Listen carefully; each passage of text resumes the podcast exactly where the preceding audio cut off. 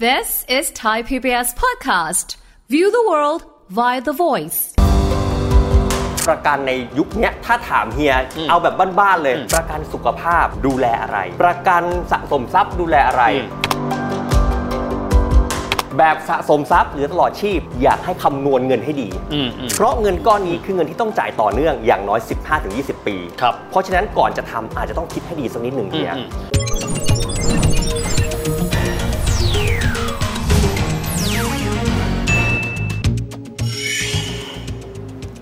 สวัสดีครับท่านผู้ชมครับ ยินดีต้อนรับเข้าสู่รายการเศรษฐกิจติดบ้านนะครับ นี่ก็เป็นซีซั่น 2 ของพวกเราแล้วนะครับ นอกเหนือไปจากผมวิทย์สิทธิเวคินนะครับ ก็เช่นเคยนะครับน้องไกด์นะครับสวัสดีครับรัฐศักดิ์จะมาอยู่กับเราด้วยนะครับไกด์ครับวันนี้เราจะคุยถึงเรื่องของการซื้อประกันอะหลายคนบอกว่าฮะประกันนี้ก็สนใจนะเพราะรู้ว่าจำเป็นเป็นเหมือนแนวหลังในแผนการเงินในชีวิตของเราครับไกด์แต่ครับว่าบางคนบอกว่าฟังแล้วมันค่อนข้างจะซับซ้อนนะครับไกด์ โอ้โห ผมบอกเลยว่าประสบการณ์ของการเป็นครูเลข และต้องอืมเอามาอธิบายเรื่องประกันเนี่ย เราว่าเราต้องหาวิธีอธิบายเหมือนกันนะ อืมอืม เพราะว่าประกันในยุคเนี้ยถ้าถามเฮียอืมเอาแบบบ้านๆเลย อืม ประกันสุขภาพดูแลอะไร ประกันสะสมทรัพย์ดูแลอะไร อืม ประกันควบกันคุณคือตอนนี้เราเรามีประกันที่มันเยอะไปหหมดลากเลหยลายนะมากเฮียหลากหลายมากจริง วันเนี้ยผมเลยเอาเป็นคำถามโลกแตกแล้วกัน อืม เอาสองชนิดประกันที่ทุกคนเนี่ย วอมาถามไมค์กับผมมาก หลังไมค์กันมาเลยครับ คือชนิดแบบสะสมทรัพย์นะอืมกับชนิดตลอดชีพอ่าอืมเอาข้อแรกก่อนเลยนะครับ เวลาที่เจอคนที่เขามาเป็นเจ้าหน้าที่ตัวแทนประกันนะครับ ทุนประกันโอ้ให้ความคุ้มครองเอาสับสองคำที่ง่ายที่สุดก่อนครับทุนประกันเท่านี้เราก็นึกในใจเราก็คำนวณนะเออจ่ายเบี้ยไปแล้วคูณมามันก็ไม่ได้ตัวเลขนี้นี่หว่า ทุนประกันแปลว่าอะไรอะทุนประกันคือเงินสูงสุดที่เราจะได้ครับ ซึ่งอืมส่วนใหญ่มันจะเป็นกรณีที่เราเสียชีวิตอ่าโอเคอืม ซึ่งมันก็ชัดเจนแต่คำถามคือว่าหลายคนเนี่ยมักจะคิดว่าเวลาทำประกันไปแล้วเนี่ยมันจะเป็นเบี้ยศูนย์ซึ่งถามว่ามันมีไหมมันก็มีอ๋อจึงทำให้บริษัทประกันเนี่ยต้องออกแบบผลิตภัณฑ์ทำให้เขารู้สึกว่าจ่ายแล้วมันได้อะไรกลับมาบ้าง โอ้นึกออกละอืมอะทีนี้วันนี้เราจะคุยกันถึงอ่าประกันครับกรมธรรม์สองประเภทด้วยกันครับ ได้ยินมาเป็นประจำเลยสะสมทรัพย์ กับประกันตลอดชีพครับนะครับถามก่อนเลยว่าว่าสองประเภทเนี้ย ตอบโจทย์แตกต่างกันยังไง เพราะเฮียเชื่อว่าสำคัญที่สุด ถ้าเรารู้ว่าประกันแต่ละประเภทตอบโจทย์อย่างไร ท่านที่ชมอยู่จะได้รู้ว่าโจทย์เราเนี่ยตรงกับแบบไหน ผมไปทีละอันก่อนเลยกัน อืมผมเริ่มที่ประกันแบบสะสมทรัพย์ อืมหลักๆครับคือว่าผลตอบแทนเนี่ยมันจะสูงกว่าประกันแบบทั่วไป อืมเหมาะสำหรับคนที่อยากจะออมเงินอืมอยากจะมีเงิน และอยากได้ความคุ้มครองไปในตัว อืม ซึ่งเวลาเราไปซื้อประกันสะสมทรัพย์เนี่ยเราจะเห็นเลขเฮียเคยเห็นแบบเลขแบบ 10ทับ7 15ทับ9 เคยเห็นแต่ไม่รู้เรื่อง อ่า ความหมายมันมีอย่างนี้ฮะอืมตัวเลขด้านหน้าเนี่ยคือตัวเลขสมมติผมยกตัวอย่างตัวเลข 10ทับครับ7สมมุตินะครับอืมเลข 10 ที่อยู่ด้านหน้าเนี่ยจะหมายถึงระยะเวลาคุ้มครองโอเคอ่าทับและจะมีตัวเลขด้านหลังใช่ไหมฮะใช่คือตัวเลขอืม7ไอ้ตัวเลข 7 ที่ว่านี่แหละครับ คือระยะเวลาการชำระเบี้ยโอ้หมายความว่าถ้าเฮียซื้อประกันแบบ 10ทับอืม7จ่ายเบี้ย 7 ปี คุ้มครอง 10 ปีครับ ง่าย ๆ แบบนี้ คำถามต่อไปคำว่าความคุ้มครอง หลายคนจะนึกถึงอืมประกันเอารูปแบบเดิมก่อนนะฮะครับคำว่าความคุ้มครองคือคุ้มครองถ้าเกิดว่าเราเป็นอะไรไป เช่น กรณีของการเสียชีวิตเข้าใจถูกไหมครับ ถูกต้องครับอืมความคุ้มครองเนี่ยมันจะมีตั้งแต่เรื่องของการเสียชีวิต การเจ็บป่วยทุพพลภาพ แต่ทั้งนี้ทั้งนั้นต้องอ่านในแบบประกันอย่างชัดเจน เขามีเงื่อนไขชัดเจนอยู่มีแล้วเงื่อนไขต้องถามเซลล์ประกันอืมอันนี้คือประกันแบบสะสมทรัพย์อืมทีนี้เราไปกันแบบตลอดชีพกันบ้างอืม สะสมทรัพย์อย่างที่ผมยกตัวอย่างไปมันมีการชำระเบี้ยที่จำกัดอืมคุ้มครองจำกัดถูกถูกต้องไหมครับ แต่ชื่อประกันแบบตลอดชีพ ชื่อมันก็บอกอยู่แล้วก็คือ คุ้มครองตลอดชีพครับคำว่าตลอดชีพถามว่าจนกว่าจะตายไหมอืมคำตอบคือใช่ครับแต่คำถามคือว่า แล้วถ้าเฮียอายุยืนมากๆอะ อายุเท่าไหร่เขาถึงว่าตลอดชีพ เอาสมมุตินะ เกิดว่าเออออายุยืนเลย 90 คือ แล้วไปตัวเองก็ไม่ได้เงินก้อนนั้นกลับมา เพราะต้องเสียชีวิตก่อนถูกไหมครับครับ แล้วอยู่ตรงนั้นแล้วตกลงแล้วเราจะทำไปทำไมอะครับอ่าคำตัวตัวเลขมันดีมากฮะอืมเมื่อกี้เฮียบอก 90อืมประกันประเภทนี้นะครับจะจ่ายเงินมีอยู่ 2 กรณีคือครับไม่เราเสียชีวิตอืมก็คือไอ้เงินก้อนเนี้ยก็จะเป็นไปสู่ลูกหลาน กับอีกกรณีหนึ่งคือว่าเราครบอายุประกันครับ สมมุติว่าบางที่จ่าย 90 ถึงถึงอายุ 90 อยู่จนถึง 90 ได้เงินก็มีอืมบางคนอยู่ถึง 99ทำประกันแบบนี้ก็ได้เงินก็มี ประกันแบบนี้เบี้ยประกันจะต่ำครับ เพราะครับว่าความคุ้มครองเขาจ่ายแค่รอบเดียว มันจะไม่เหมือนประกันแบบสะสมทรัพย์อ๋อเขาจ่ายเพียงรอบเดียว ถูกต้อง คือวันจบสัญญาเฮียเรียกแบบนี้แล้วกัน ถูกต้องนะครับ ผมว่าถ้าดูแบบเนี้ยอาจจะงงๆกัน ผมขอชาร์จกระดานฮะอืมผมทำมาเปรียบเทียบให้กับคุณผู้ชมได้ดู ว่าเอ๊ะข้อดีข้อเสียของประกันแต่ละประเภทเป็นอย่างไรอืมเพราะว่าเวลาที่เราเห็นนะครับ เราเห็นตัวเลขแล้วน่าจะเป็นประโยชน์มากกว่าครับเราจะได้รู้ว่าถ้าเป็นเรานะครับอาจจะเป็นอัตราส่วนนี้หรือว่าครับตัวเงินมากกว่านั้นเนี่ยการคุ้มครองจะเป็นอย่างไรกันบ้างครับอะมาโอ้โห ผมขออนุญาตนะฮะผมต้องเปิดไปก่อนเอาวาบนี่นี่นี่นี่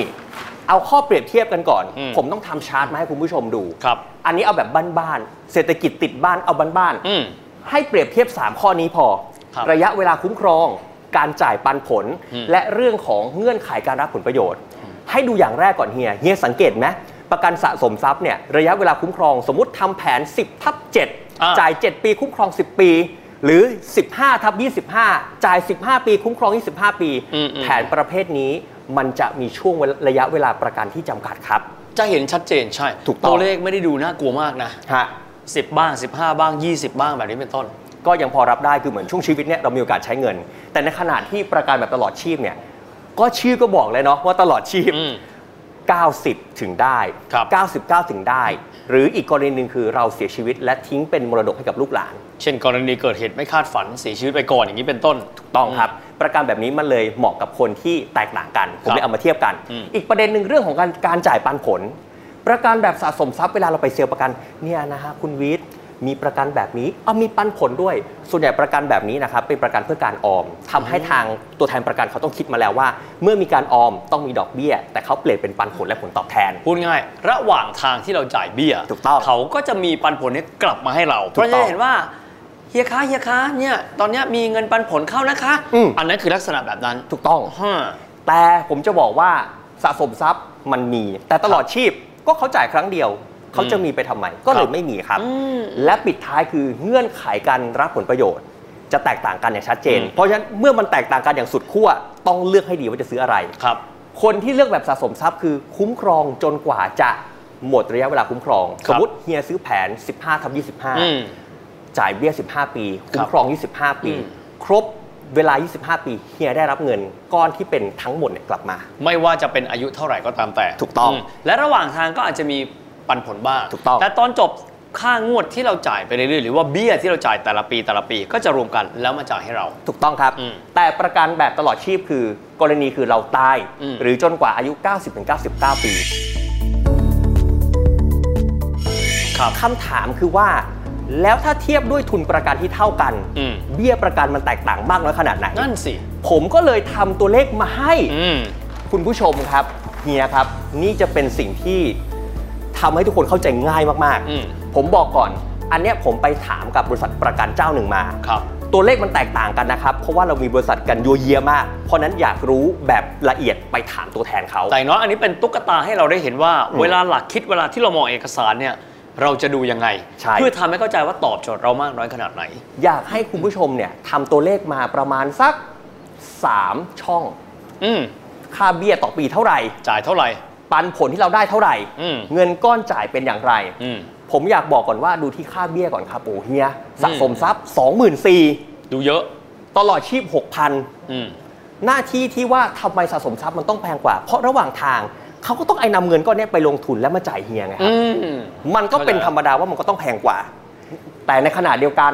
สะสมทรัพย์ผมเอาแผน 25ทับอืม15 คือจ่าย 15 ปีคุ้มครอง 25 ปีครับ กับตลอดชีพ ผมเอาระยะเวลาใกล้ๆกันคือจ่ายเบี้ย 20 ปีห้าโอเคนึกออกใกล้ๆกันนะจะได้จะได้เทียบเคียงกันได้ยกตัวเลขอะจะได้เทียบกันได้ เอาเป็นว่าถ้าซื้อแบบ 15ทับ25ทับ15 เบี้ย 24,000จ่าย 15 ปีรวม 3 6 0 0 0ชัดเจน ชัดเจนอืมคูณออกง่ายตรงๆคุณๆแบบเอาง่ายๆ แต่ถ้าซื้อแบบตลอดชีพ 6,000 ต่อปี จ่าย 20 ปีก็แสนสองอืมทีเนี้ยไอระหว่างทางเนี่ยสะสมทรัพย์เขาก็มีปันผลมาให้ครับ ไอแผนที่ผมไปถามคือเขามีให้ปีละอืม3,000 จ่าย 23 ปีคูณกันได้ 69,000ชัดเจนชัดอืมแต่ตลอดชีพไม่มี ไม่มีนะ ระหว่างทางไม่มี ไม่มี อะอืมทีนี้ไปต่อ เงินก้อนจ่ายคือเงินที่เราจะได้ก็ต่อเมื่อครบสัญญา หรือทำตามเงื่อนไขกำหนด ไอ้คำว่าเงินก้อนจ่ายของทุนประกันแบบสะสมทรัพย์เนี่ยหมายความว่าเมื่อครบเมื่อเราอยู่จนครบ 25 ปี เขาก็จ่ายเงินก้อนสุดท้ายมาให้คือ 3 6 3 0 0 0ครับ แต่ เงินก้อนจ่ายที่เขาจะจ่ายแบบตลอดชีพคือเมื่ออายุครบ 90 99 หรือเราเสียชีวิตก่อน เราถึงได้3 0 0 0 0นอืมเมื่อเรามาดูกันเนี่ยเฮียอุ้ยผลรวมสะสมทรัพย์ เราจ่ายแพงกว่าก็จริงนะ แต่สิ่งที่เราได้เนี่ยเราได้มากกว่านะอืมแต่ตลอดชีพเราจ่ายน้อยกว่า เราก็ต้องได้น้อยกว่าเป็นตักกะครับคำถามสุดท้ายมันจะกลับไปอยู่ที่ว่า และไอการลงทุนเนี่ยเราได้กำไรเท่าไหร่อืมอย่าลืมว่านี่คือการลงทุนนะฮะครับเราต้องดูว่าเราจ่ายเงินเท่าไหร่ ประกันให้อะไรเรามาครับและเราได้กำไรเท่าไหร่อืมตัวเลขง่ายๆครับ ผมเอาปันผลตอบแทนกับเงินก้อนจ่ายบวกกันอืมก้อนเนี้ยรวมกันได้4ี่แสนกว่าๆหักกับเบี้ยที่เราจ่ายตลอดแผนเลยสามแสนหก3ามแสนหเราได้กำไร 7 2 0 0 0ชัดเจนมาก ชัดเจน แต่คำถามคือ ไอ้กำไรที่เราได้แบบเนี้ยทำไมมันถึงเป็นแสนแปดก็คิดว่าเราคิดจากเงินก้อนจ่าย เพราะมันไม่มีปันผลใช่ไหมครับแบบตลอดชีพ3 0 0แสนตั้งลบแสนสองได้แสนแปด อืมอยากให้ดูตัวเลข 3 ตัวนี้คือ ค่าเบี้ย สิ่งที่จะได้ และส่วนต่างที่เราจะได้รับกำไร ผมจะบอกว่าคนที่อยากจะเก็บเงิน อยากจะได้ผลตอบแทน อยากจะลดหย่อนภาษี ประกัน 2 ตัวนี้ลดหย่อนได้ทั้งคู่อ๋อ ลืมไปในนั้นหนึ่งโจ๊กเกอร์เออเวลาที่เรายื่นแบบภาษีเงินได้บุคคลธรรมดาใช่เขาจะมีช่องให้กรอกว่าหักลดหย่อนจากเบี้ยประกัน ถูกต้องกรมธรรม์ก็จะมีเพดานเอาไว้ด้วย ตรงนี้ก็สามารถนำไปหักลดหย่อนได้ในแต่ละปี ใช่ หลายคนไม่รู้ แต่ผมบอกว่าไอ้สองตัวนี้ลดหย่อนได้ แต่เลือกในสิ่งที่มันเข้ากับชีวิตเราครับอย่าลืมนะครับ เอาทริคง่าย ๆ สมมุติว่าค่าเบี้ยนี่เป็นค่าเบี้ยที่จ่ายต่อปีใช่ไหมอืมเขาบอกว่าใน1เดือนเนี่ย คนเราควรมีเงินออมประมาณอืม20%พูดแบบนี้อ่านดูยาก สมมติเฮียเงินเดือนหมื่นห้าครับเอา 5 หารเลยอืมนั่นคือเงินที่ต้องเก็บต่อเดือนครับหมื่นห้าหารห้าก็สาม3,000พันบาท ค่าเบี้ยเขาจ่ายเป็นต่อปีใช่ไหมฮะอืม เอา 3,000 คูณอืม12 ก็คือเงินที่เราควรต้องมีเก็บต่อปีคืออ๋อ36,000คิดง่าย ๆเลยคำถามคือว่าเรามี 36,000 เป็นในใจแล้ว เราจะจ่าย 24,000 เลยไหมอืมอืมแล้วก็บวกกับตลอดชีพเลยอืม6,000ทำคู่กันก็ได้ หรือบางคนบอกว่าตอนนี้ฉันอยากออมเงิน ตอนนี้ฉันยังเด็กอยู่ ซื้อแบบสะสมทรัพย์อืมอืม ถ้าคนอายุมากหน่อยคิดว่าเอ๊ะอาจจะทิ้งบรดกให้ลูกหลานก็ซื้อแบบตลอดชีพอืมเรื่องแบบนี้ผมเลยบอกไม่ได้ว่าควรซื้อประกันแบบไหน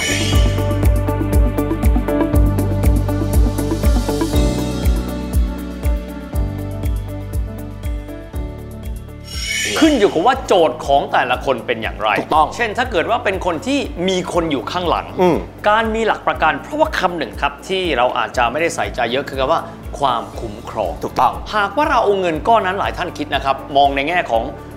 ผลิตภัณฑ์การลงทุนกับประกัน บางคนบอกว่าก็มีเงินก้อนหนึ่งอะต่อปี 24,000อืมเราเอาไปลงทุนก็ได้ใช่สมมุติติ้งตานะครับ ซื้อทอง ซื้อกองทุนก็ได้ก็ผลตอบแทนอาจจะมากกว่ากำไรในท้ายที่สุด เช่นเดียวกันครับ เบี้ย6,000 เอาไปซื้อส่วนอื่น ๆ ก็ได้ ผลิตภัณฑ์การลงทุน แต่ที่สุดแล้วสิ่งที่เป็นประกัน ต้องพูดคำว่าความคุ้มครองนะครับคำว่าความคุ้มครองอยากให้ไกด์เล่าให้ฟังตรงนี้นะว่าคำว่าคุ้มครอง สมมุติว่าเราเอาเงินมาลงกับประกันแล้วเนี่ยสิ่งที่เราได้มันป้องกันอะไรเราจากความเสี่ยงอะไรครับ ขึ้นอยู่กับเงื่อนไขในการซื้อครับอืมประกันสุขภาพคุ้มครองเรื่องการเจ็บป่วยอ่าชัดเจนส่วนใหญ่อืมประกันพวกเนี้ยเขาจะคุ้มครองเรื่องของกรณีที่เราเป็นเรื่องของอุบัติเหตุอืมเสียชีวิต แต่ทั้งนี้ทั้งนั้นมันก็ไม่ใช่สูตรสำเร็จนะคุณผู้ชม ต้องไปตามในรายละเอียดของหนังสือสัญญากรมธรรม์อืมแต่ผมจะบอกว่าไม่ว่าคุณจะซื้อประกัน แบบสะสมทรัพย์หรือตลอดชีพ อยากให้คำนวณคำนวณเงินให้ดีอืมอืมเพราะเงินก้อนนี้คือเงินที่ต้องจ่ายต่อเนื่องอย่างน้อย 15-20 ปีครับเพราะฉะนั้นก่อนจะทำอาจจะต้องคิดให้ดีสักนิดหนึ่งอืมเฮียอืมที่สุดยังไงก็ตามนะครับ เบื้องต้นเลยคือเรามีหลักคิดเอาไว้ก่อน เข้าใจโครงสร้างครับว่าประกันสะสมทรัพย์ หรือตลอดชีพเนี่ยโครงสร้างเขาเป็นอย่างไร สิ่งที่ตัวท่านจะได้คืออะไรครับ และอีกอย่างหนึ่งเอาเงินก้อนนี้ครับลองเปรียบเทียบดูกับผลิตภัณฑ์ทางการลงทุนและการเงินอื่น แล้วลองเทียบดูครับว่าตกลงแล้วตัวเราเนี่ยเราต้องการแบบไหน เช่นถ้าเรามีคนที่อยู่ข้างหลังครับเราอาจจะมองถึงอนาคตบางคนบอกในช่วงนี้เนี่ยเราอาจจะไปหาผลิตภัณฑ์การลงทุนอื่น ๆ ท้ายที่สุดครับ รู้โลกรู้ข้อมูลทุกอย่างนะต้องรู้ตนด้วยนะครับ ว่าตัวเองมีความจำเป็นอย่างไร หลักคิดตรงนี้เป็นน่าจะเป็นประโยชน์มากๆ เพราะว่าท้ายที่สุดแล้วเรื่องของเศรษฐศาสตร์ รู้หลักการอย่างเดียวไม่ได้นะ เรื่องคณิตศาสตร์ถูกต้องการเอามาเทียบเราจะได้สามารถเห็นภาพได้ว่า และเราต้องใช้จ่ายเงินเท่าไหร่ ลงทุนเท่าไหร่ประกันเท่าไหร่ แต่ทั้งนี้ทั้งนั้นสำคัญเลยเราต้องการอะไรนะทั้งหมดนี้ก็เป็นภาพรวมนะครับของรายการเศรษฐกิจติดบ้านในวันนี้นะครับ วันนี้เวลาหมดลงแล้ว จากเราสองคนพบกันใหม่โอกาสหน้า สวัสดีครับ สวัสดีครับ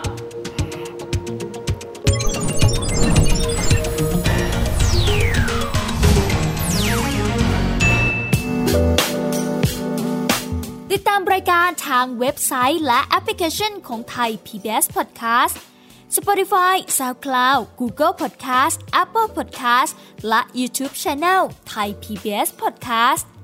Thai PBS podcast. View the world via the voice.